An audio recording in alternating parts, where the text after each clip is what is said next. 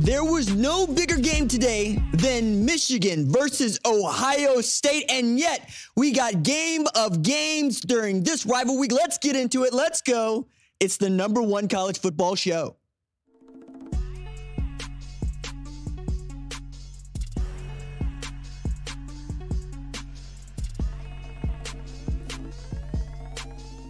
What's up, good folk? It's RJ Young. I am not on a step mill. Thank you for watching on the Fox Sports app, YouTube, or listening wherever you get your podcast. Today on the show, we got to talk about a dramatic come from behind victory for Alabama in the Iron Bowl. We got to talk about a walk-off field goal for Washington in the Apple Cup. And we absolutely have to get into a double overtime victory for Oklahoma State and just what that means for the Big 12 race. But let's start at the top. The biggest game of this regular season, the biggest game of this year, that is Michigan versus Ohio State, number two versus number three. A lot of pomp and circumstance coming into this game, and for a good reason. This is just the third time in the history of the 106 years that they have played this game that both Ohio State and Michigan showed up 11 and oh, so big that we had our live tailgate with Chris Howard, Beanie Wells, who were absolutely going through it in what was a fascinating and fun addition to this rivalry. We already knew some of the stakes going into this one, but there is no bigger game on the schedule for Sherrone Moore. And no bigger game for him in his entire career as he heads into this game. Told JJ McCarthy in that offense, I'm going to be the most aggressive play caller that I have been in my entire time as the offensive coordinator at Michigan, and he kept his word. They went for it on fourth down three times. They got fourth down pickups three times, and those were the game, were, were the differences in the game. Those sorts of plays. JJ McCarthy absolutely playing gunslinger throwing a pass in between two defenders to a Colston Loveland, to a Roman Wilson. You got Roman Wilson talking about, hey, look, I saw them with their Louis V. I thought saw them with their thousand dollar fits, but I seen the film. You ain't that tough. And for Roman Wilson to come out there chirping, a guy that doesn't usually do so, you got to know that this game meant so much to this Michigan football team who'd absolutely been going through it this year. I, I need to just absolutely hammer that home. I'm so proud of this Michigan football team because they could have folded at any time with the sign stealing scandal, not having their head coach on the sideline for half their games understanding what they had to go through in the offseason where they got a new offensive coordinator, or I should say, Sherrone Moore took over the offensive coordinator position altogether. You didn't know what the defense was going to be. It showed up in a big way. All year long, though, they've been told they hadn't played anybody. They went and beat Penn State on the road. Well, Penn State ain't that good, even though Penn State has won 10 games. This was the game for which we all wanted to see what Michigan was made of. And frankly, so did the College Football Playoff Selection Committee, who started out their rankings with Ohio State at number one. And even going into this game, had Ohio State at number two, Michigan at number three. Michigan shows up favored in this game. But the last time that Michigan showed up favored in this game, they got housed by Ohio State. That was some six years ago. And now we're getting to a real crunch time moment for Ryan Day and that Ohio State program. But it felt like they were going to come back. It felt like they were going to answer the bell like Michigan got, got off on the good foot, and I was really excited to see that because, well, Michigan does very well leading from the front, but what could this Ohio State team do? And it felt like they found their rhythm through the second and third quarters as Ryan Day was coming to find out, okay, Chip Trayanum can help him running the football. TreVeyon Henderson is getting a little bit more space. Marvin Harrison Jr. starting to make some things happen. He had five catches for 118 yards and a TD. But as much as I wanted to see that offense go, what I thought he was going to stick with run the football. They had a great play, their last play, drive for six points, where Ryan Day found a rhythm calling offense plays for it, his offense. And well, we're talking about running the football. It's that simple. Can you hand the ball to Chip Trayanum? Can you hand the ball to TreVeyon Henderson? Can you let your offensive line go to work in these man-on-man schemes as opposed to these zone blocking schemes? And they were able to do that and get into the end zone. Then it felt like, hey, look, you get a stop on defense, you get the ball back, you go back to that. But that's not what they did, right? That's not what Ryan Day did. He ended up putting the ball back into the hands of Kyle McCord, who really showed his immaturity in as far as playing a game like this of this magnitude. People say it all the time. You come to Ohio State to play in games like this one. You come to Michigan to play in games like this one. But now we're getting to a spot that Ohio State fans haven't seen in the 21st century, and Michigan fans haven't seen in the 21st century. And this is the third consecutive win for Michigan over Ohio State, 27 24. But Importantly, the last time that Michigan won three consecutive against Ohio State, they won a national championship. As a matter of fact, one of the guys that I was doing a live tailgate with today, Chris Howard, he was on that team, was the leading rusher on that team, 938 yards on the ground. Of course, Charles Woodson going both ways in that game was the star of that team.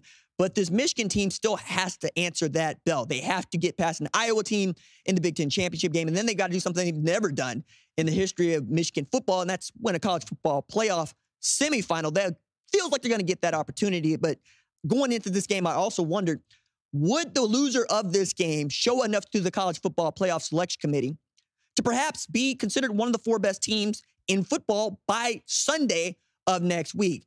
Little bit harder to do this year than it was last year, and we'll get into that. But a lot of that comes back to just how good Michigan has shown itself to be. We dunk on them for their non conference schedule. We dunk on them for what is left of their Big Ten schedule, beating up on teams like Michigan State and Purdue in, te- in years where they don't feel so good. Same thing with the Minnesota. I think they've shown me enough. I think they've shown me enough to be the number one team in the country once again with the best win of anybody in the country once again. But I also got to see a JJ McCarthy that I thought you needed to see to not just beat Ohio State, but perhaps win that college football playoff semifinal. The numbers aren't really there. It's not really that great a day for him, but I thought the plays that he did make were just the ones that Kyle McCord couldn't. And that comes down to, I think, experience in this game. JJ has won this game as a starter in back to back years. This is Kyle's first opportunity to win this game as a starting quarterback, and he came up a little bit short. I feel for him. I feel for Marvin Harrison Jr. because it's dawning on me now that either one of those guys has won this game. And it also goes back to me for 2020, the first year in which they did not get to play the game because Michigan had to pull out due to COVID. They end that year two and four. We're talking about is Jim Harbaugh going to be the guy in 2021? If they play that game, Ohio State probably wins it. Are we talking about Jim Harbaugh being the head coach at Michigan is one thing, but are we talking about Ryan Day being in the spot that he is in even now? We're we're talking about a Ryan Day who has not lost a game to a Big Ten team named not named Michigan. And that's remarkable to me that you can win 40 games and you can lose three, but those be the three that define your career at a place like Ohio State. I understand that Buckeye fans are upset about it, and it, I understand why. I'm watching this game and I'm questioning the play calling. I'm questioning how are you going to get that team back into rhythm, and I'm questioning can you ever get past this Michigan football team? But it was not that long ago that Michigan fans were asking the same thing. They chose to stick with Jim Harbaugh. They chose to do it his way.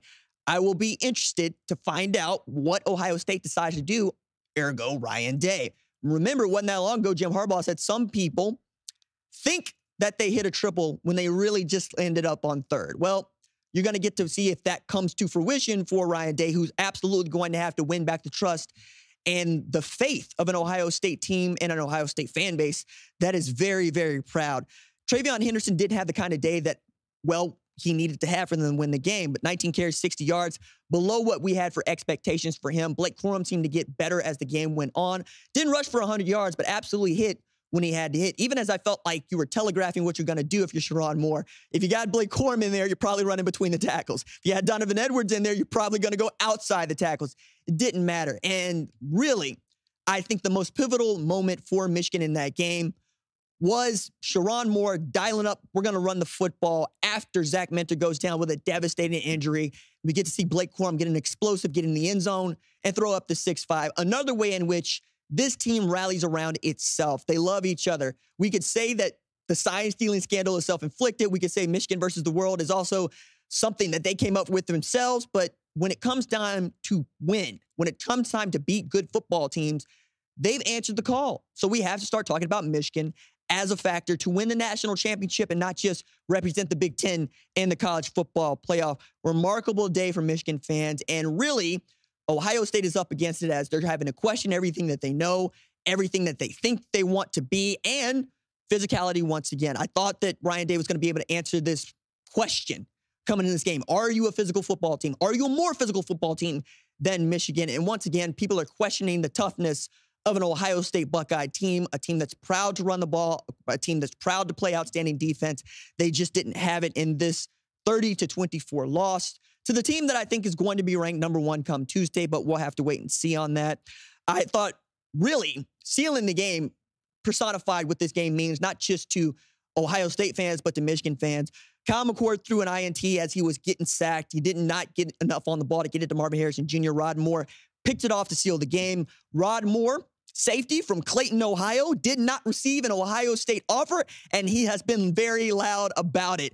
As a matter of fact, producer Tyler, he hails from the state of Ohio, and he's first person to tell you if you don't get an offer from Ohio State and you are a good Ohio high school football player, you seem to take it personally. And I empathize with that. I've seen it happen with guys from Texas year in and year out. If you don't get that offer from Texas, you tend to hold a grudge, and for good reason, right? You expect to be offered by the best football program in the land, the flagship university for college football. And when that doesn't happen, you take every opportunity you can to remind them what they are missing out on. So kudos to Rod Moore, came up with that game sealing interception. We'll see what happens with the Buckeyes down the road, but a lot is going to have to go their way in the next, well, overnight and in the next week for them to get an opportunity to play in the college football playoff. It's just not as cut and dry as it was last year when Utah did them the solid of handing USC a second loss, made it kind of easy for the college football playoff selection committee to look around and say, okay, who is one of the four best teams? And they ended up getting there, not even with a division title, not even playing the Big Ten championship game.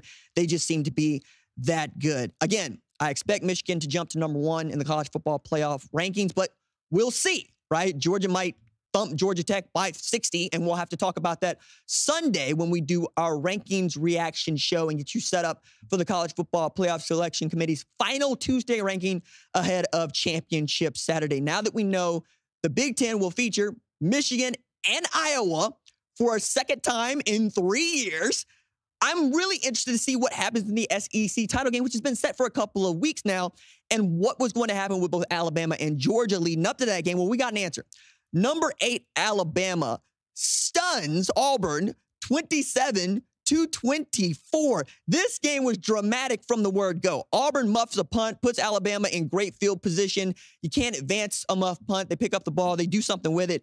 Jalen Milroe, my goodness, what a game that guy had. And it, it was up and down. It was truly a Jalen Milroe experience where you're just on the train, man. That dude was just as likely to take a bad sack as to throw the ball past the line of scrimmage, as to get the ball snapped over his head, and then step back on a fourth and goal from the Auburn 31 yard line to be just toe tapping his feet and finding Isaiah Bond in the back of the end zone for what ended up being the game winning touchdown in this game.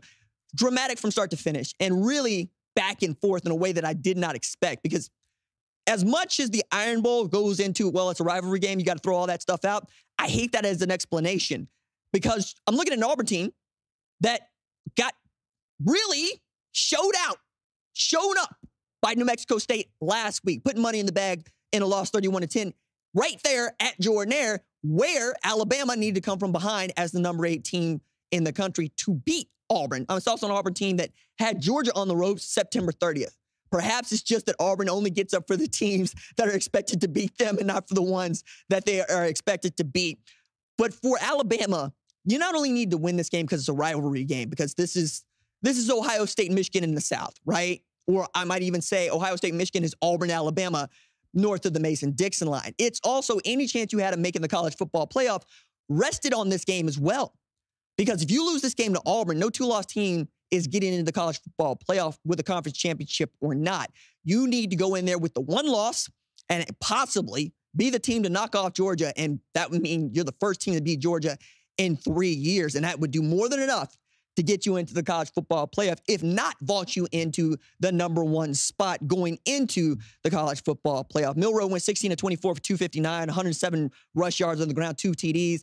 I think his Heisman Trophy aspirations are still intact as well. These numbers, while not as comparable to what, my goodness, we We've seen Jayden Daniels do some things here, right? We'll talk about that a little bit later on. But what Jalen Milroe has been able to do over the last six, seven, eight games for Alabama, I don't think you can ignore. I'm also looking at Tommy Rees, who might end up in that conversation for the Broyles Award, along with Will Stein at Oregon, if not for what Sherrone Moore had done at Michigan, biggest game of his life acting head coach for the last three games. I think he's pretty much sewn that thing up. He's certainly got my vote. And for Nick Saban, this was huge. Eh, I'm reminded once again that Miss Terry said a couple weeks ago it was going to be tough to beat Auburn. And at the time, Alabama still got to get past Kentucky. Alabama still got to get past Chattanooga. Why are you thinking about Auburn? Because you're always thinking about Auburn. Auburn was certainly thinking about Alabama and had to feel really great going into the final three minutes of that game until it all came apart right in front of their eyes and they won in, excuse me, they lost in only a fashion that Auburn football could lose in, or I'm sure Auburn fans feel that way. But they're going bowling. They came back. They made a fight. I think you can go forward thinking, okay, we can be a good football team in 2024. Right there on the cusp with the SEC West Division champs and possibly the SEC champs. We'll see if Alabama has what it takes to knock off Georgia. But if the Georgia football team we've seen for the last three weeks shows up in the SEC title game in Atlanta, I don't know, man. What we saw from Alabama is not going to be good enough to knock off that team. They just keep coming and coming. On the West Coast, we knew that Washington was going to be in the Pac 12 championship game. We were only trying to figure out who they were going to play. That said, the Apple Cup, like the Iron Bowl, does its own weird things. Number four, Washington defeated Washington State 24 21, just moments before we started the show, honestly. Made a game winning field goal, walk off fashion in what was a back and forth game. I was astounded to see how Washington State's defense was holding up against Washington. I knew that Cam Ward in that offense, if they got it on and popping, got off to a good rhythm, would have something to show, and they certainly did. Cam Ward went 20, 32 of 48 for 317 yards through the air, three TDs, and two interceptions. But man, what did you need to see from Washington except grit and grind? There was a great fourth down play call where Kalen DeBoer actually threw a hat tip to his quarterback. Now, they ran a really fun play that ends up being a reverse to your best player in Rome Odunze to get that first down. But Kalen DeBoer said the postgame to Allison Williams, hey, there are a couple things that Mike could do off of that. And he decided to go with a little gadgetry and get the ball into the hands of a guy that might actually end up winning the Biletnikoff Award in one Rome Odunze. He had seven catches for 120 yards and two TDs in what was a tight game. It was 20, 20 uh, 21 to 21 for far too long if you're a Washington fan. Washington ends up getting to 12 and 0 for only the second time. Last time they got to 12 and 0, they won a national championship. So we got two teams already heading into the conference championship weekend in Washington and Michigan who are on a trajectory to win the national championship like they had been in years past. We're harkening back to the 20th century. We're harkening back to the early 90s if you're Washington, the late 90s if you're Michigan. I don't know if this Washington team that we saw against Washington State is good enough to beat the Oregon team we've seen in the last four years, or four years, last four weeks but they certainly continue to make themselves heard. And by being 12 and 0, you keep yourself in the conversation to be a college football playoff team because all you got to do is win, baby. That's all you have to do. You go to the Pac 12 championship, you win in Vegas, and you let them sort you out as to where you're going to be ranked. Getting back to the college football playoff would be tremendous for Washington. As the last time they were there, Jake Browning was playing quarterback, and he just got done saying, I felt like I spent an eternity on the practice squad before getting a start with the Cincinnati Bengals in the NFL. And now you're talking about Michael Penix Jr., who's come back from ACL tears to go to Washington to help build that program back with Kalen DeBoer. He has created this great kinship with Rome Odunze, where both of those guys can end up winning a whole bunch of postseason awards. You've seen a run game develop out of nowhere, honestly, in Dillon Johnson. If you're a Washington fan, this is great. Yes, you had a heart attack in the Apple Cup, but when don't you have a heart attack in the Apple Cup? And let's not forget, you lost that game last year. This is a game that Washington State shows up expecting to win, even as a four win team in 2023. I'm also really proud of the Cougs and how they've shown some fight, not just this season, but with all going on around them. What conference you're going to play in? Are you going to be in a conference next year? Still showing up to play great football. And Cam Ward, I think, unsung hero down there in the Palouse. Really great win for Washington, though, in Seattle. They play what I think is the toughest schedule of anybody inside of that top five, that top six. They keep running in the teams that got numbers next to their names, but it didn't turn out that that's the thing. It's just who are they going to play that week because they are going to be in a dogfight, and they have been each and every week, basically since they got their really huge win against Oregon and Seattle. Can you double them up? Can you beat Oregon a second time in the Pac 12 championship game on Friday night? Because that game is going to have so much to say about how we view who gets into the college football playoff and just where they are seated, which we're going to get to. But I want to jump back to the middle of the country once again to try to sort this thing out as we finally get to see who's going to play in the Big 12 championship game against Texas. Number 20, Oklahoma State knocks off Brigham Young University 40 to 34 at home in double overtime At one point, we're talking about an Oklahoma State team that's down 24 to 6 to BYU. And we're all wondering how could this happen? All you got to do is win and get in if you are Oklahoma State. That's it. But even then, you need to come back three scores to beat a Brigham Young team that has looked anything but beatable in the last couple of weeks. They just came up a little bit short against Oklahoma the week before. They came up a little bit short against Oklahoma State today. But I got to tip my hat to Mike Gundy for giving the ball to his best player in crunch time. That's Ollie Gordon. Had he been on a better football team, just like Jayden Daniels, we're talking about that guy as a Heisman Trophy finalist. And we still might be, frankly, because what he has meant to the Oklahoma State team cannot be overstated. It's a guy that got just 19 touches through the first three games of the season as Mike Gundy was still trying to figure out who the starting quarterback should be. But as soon as he settled on Alan Bowman, they got the ball to Ollie Gordon and they got it to him in a huge way. He had another huge game in this one, had the game winning TD. They went back to him over and over again as the rain, rain got everywhere on everybody. It's cold, it's wet. I didn't expect that uh, Oklahoma State would be able to put up with BYU just running on them like this. And I certainly didn't expect that Oklahoma State would absolutely have what it takes to just knock people off the ball in the second half of that game, but that's what they did. Offensive line showed up in a big way. Ollie Gordon making space where there was none on his touchdown run in double overtime. Felt like he was dead to rights. He found a way to get back toward the middle of the field and into the end zone.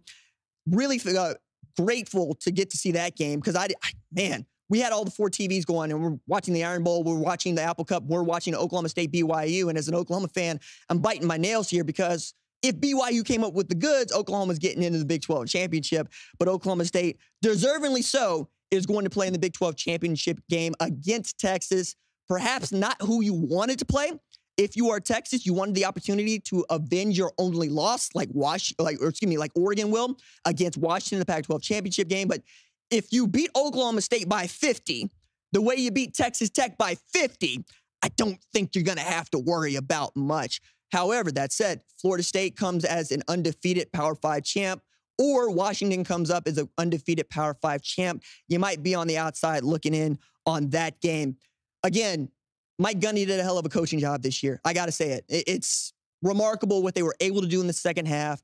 They come back from a 45 to 3 drubbing again in the rain in Orlando. They show they got a little backbone to them and they take care of business to give them an opportunity to win a Big 12 championship, second time that they're going to play in the Big 12 title game in three years. And I'm sure that Brett Yormark and the Big 12 folks left over with like nothing more than to watch Oklahoma State hand Texas an L on its way out to the SEC. Meanwhile, I'm sure Texas would love to rub the Big 12's face in it with another win as Brett Yormark was at Texas versus Texas Tech, and they're showing SEC scores during the game at DKR, just continuing to troll the Big 12 commissioner. I love the pettiness of college football. It's one of my favorite things. We take it so personally. It means so much to us to win these games. We take it hard so hard when we lose this game. And that is why I think this sport is the best in the world. Perfect sport, college football.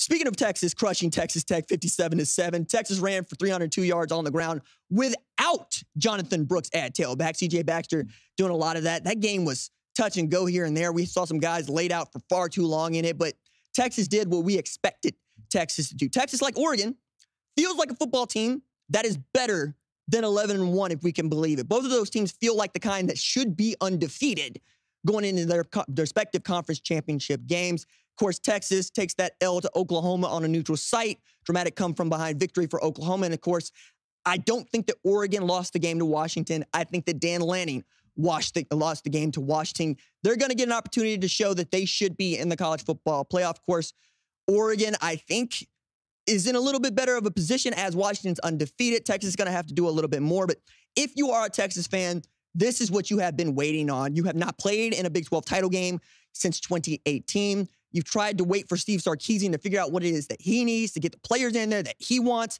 You're great on the offensive line. You're better on uh, defensively. Jaylan Ford running around making noise. Anthony Hill running around making noise. You're so deep at tailback that you can lose an 1,100 yard rusher like Jonathan Brooks and respond with CJ Baxter, with Keilan Robinson, with Jaydon Blue, with Savion Red. You just got dudes. And when you don't got those dudes, you got Xavier Worthy out there. You got Ja'Tavion Sanders. You got Jordan Whittington. I think Texas has what it takes to not just win the Big 12 championship, but make some noise in a college football playoff if they earn their first selection in school history.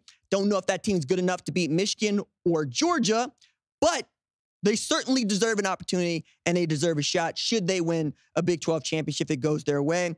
Another team, again, playing not just for a conference championship, but playing for a spot in the college football playoff. Number six, Oregon, blowing out number 16, Oregon State, 31 to 7. Bo Nix, truly efficient, been outstanding, 33 of 40, 367, two TDs no INTs in that game. Tez Johnson, his little brother, had 11 catches, 137 yards. Troy Franklin, nine catches, 128 yards, and a TD. What I'm saying here is Bo Nix might actually backdoor into the Heisman. I say backdoor because it feels like if Carson Beck is great against Alabama, it's going to be tough, right? It feels like if what if Michael Penix Jr. is great against Oregon, it's going to be tough. But when you look at what Bo Nix has done, particularly in the last six games, it's hard to ignore the efficiency with which he is operating, the way in which that offense is moving a pace, the way that Will Stein is calling it. I think that guy has to be the front runner to win the Heisman Trophy going into this weekend based on what he did against Oregon State. Jalen Milroe, I still think got an opportunity there, but he got to be Georgia, and that's a tall ask. Michael Penix Jr. has not been the guy that we've seen the first half of the season, right? He's not thrown for 350 a game. He's not thrown for six TDs in a game. Bo Nix has continued to be scarily efficient. My one thing about Oregon is they haven't played a top 10, top 25 scoring defense all year. They're not going to play one against Washington. That's the team that absolutely gives you the points on the back end. But that might not be what you're looking at if you're a Heisman voter. You might just be looking at that guy playing quarterback and just how surgical he has been with the football, how great they are been running the football. And if he's throwing the ball to Troy Franklin, Troy Franklin's usually coming down with it, which reminds me that we got, I think, three guys that are legitimate candidates to win the Biletnikoff Award, one being Marvin Harrison Jr., another being Rome Odunze, and Troy Franklin himself. It's going to be difficult to see who uh, wins up on the first team, first team All American. I know that Marvin Harrison Jr. was unanimous All American in 2022, but both Troy Franklin and Rome Odunze have been playing like first team All Americans. And I want to see one of those guys take ownership of that in the Pac 12 title game. It ought to be a lot of fun to watch. And I'm certainly looking forward to it. And for Oregon State, where do you go from here? Following the end of the game, we learned that Jonathan Smith is going to become the new head coach at Michigan State. We'll talk about that a little bit more on our Sunday rankings reaction show. But I wonder how his players found out, when his players found out, did that affect them in that game that was in Austin, was in Eugene, where it is loud, it is tough to win. It's a game that, frankly, Oregon State won last year, and we were not wrong to think that they could win it against Oregon this year, but Oregon was too big, too fast on both sides of the ball. Really, I thought the play was summed up well when Matayo Uiagalelei sacked his big brother DJ Uiagalelei in the second half, really cementing, okay, Oregon is the team to beat. We think going into this Pac-12 championship game, even if Washington won. And if Washington fans are being honest about it, I think even they know Oregon has played like the better football team since Washington beat them. But I, like them, going, hey, look at the scoreboard. Our guys found a way to win, and that is what Washington has done each and every step of the way. They have found a way to win. Now, where do you go if you are Oregon State? Who's going to be the next head coach there? These are all questions that we're asking. We're going to get answers very soon. But right now, let's let's look to Oregon. Let's look to Washington. Let's see which one of those teams comes out and if they can get into a college football playoff in this, the Pac 12's last year as a full functioning Power Five member. Going to be dramatic over there. Number 13, Oklahoma beat Texas Christian 69-45 for in its last regular season game as a Big 12 member. Dillon Gabriel was great, 24-38, 400 pass TD, 400 yards, four pass TDs. And then Drake Stoops went out on a high note, 12 catches, 125 yards, and a TD. Oklahoma going 10 and 2 this season after going 6 and 7 last season. Remarkable turnaround for my Oklahoma Sooners and Brent Venables. I'm so proud of the performance that they gave, specifically after the loss to Kansas and Oklahoma State. They showed they had some backbone, they showed they had some wherewithal. It would have been very easy for that football team to fold, not thinking they got a shot to play in the Big 12 championship. You lose two games in conference play, it's going to be difficult to get into that thing, but they'll get a nice bowl bid. They're going to have an opportunity to win 11 games, and that's the standard at Oklahoma. You got to win 10 games or more. Headed to the SEC where the competition is going to be fiercer. It's going to be a little bit thicker. But if Ole Miss can win 10 games and Missouri can win 10 games, Oklahoma ought to be able to win 10 games in the SEC come 2024. again, hats off to that staff, hats off to those players. Dillon Gabriel went into the top seven of a career passing yard leaders in all of the NCAA, joining Oklahoma Sooners Landry Jones and Baker Mayfield. Also, Bo Nix is probably going to get into that range here if he plays well against Washington.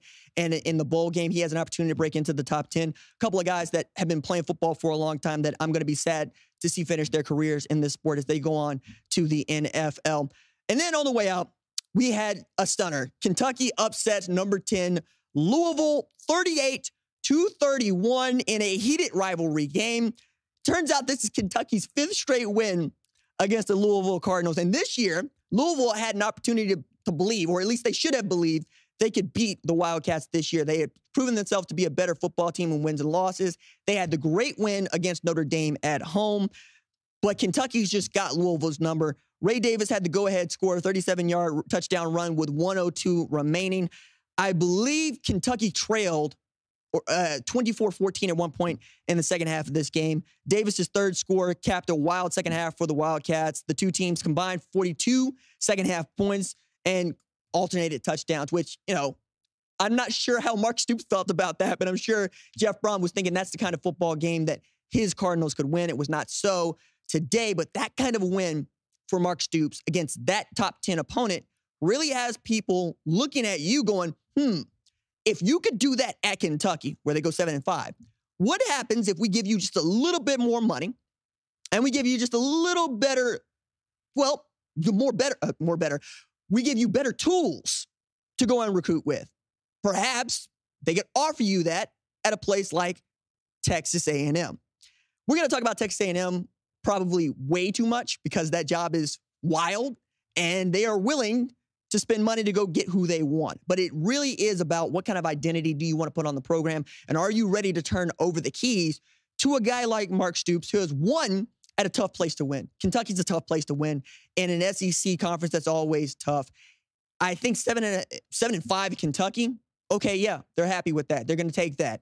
You do seven and five at A and M, that's different. And it's an A and M program that, frankly, ain't been any good like we're talking about an A&M program that hasn't won a conference championship since 1998, who had a Heisman winner in 2012, but still couldn't win a conference championship, had the SEC coach of the year, couldn't win a conference championship, hired a national title winning coach in Jimbo Fisher, couldn't win a conference championship, let alone represent in the SEC title game. It's a tough job. I'm not sure that Mark Stoops is the guy to do it, but I would not be shocked if the Aggies make a run at him. And we'll see, right? Because the Aggies Reporting to Fox's Bruce Feldman might even be interested in Ryan Day, given what transpired early today with the loss to Michigan. So they're going to have suitors. They're going to absolutely tap people they want. They've even talked about Dan Campbell, the Detroit Lions. I leave it to the Aggies to make something happen on that because, man, if there's enough money on the line, a coach will think twice about it and probably give you his ear if you're going to give him an opportunity to win football games. And I think Texas A&M, when they decide they want to be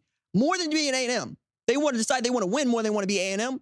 That's going to be a really tough program to beat. Not unlike a Georgia, not unlike an Alabama. All right, that is going to do it for tonight's episode of the number one college football show. We will be back Sunday to talk about the AP's top 25 rankings and my own top 25 rankings that will go live at foxsports.com on the Fox Sports app a little bit later this evening. Our number one college football show leads the screen are Jack Coakley and Torrin Westfall. They make us better in the film room. Production assistants Kiara Santana and Kyla Morris put the special in our special teams. Social producer Javion Duncan makes sure the recruits and the rivals see the cake we bake.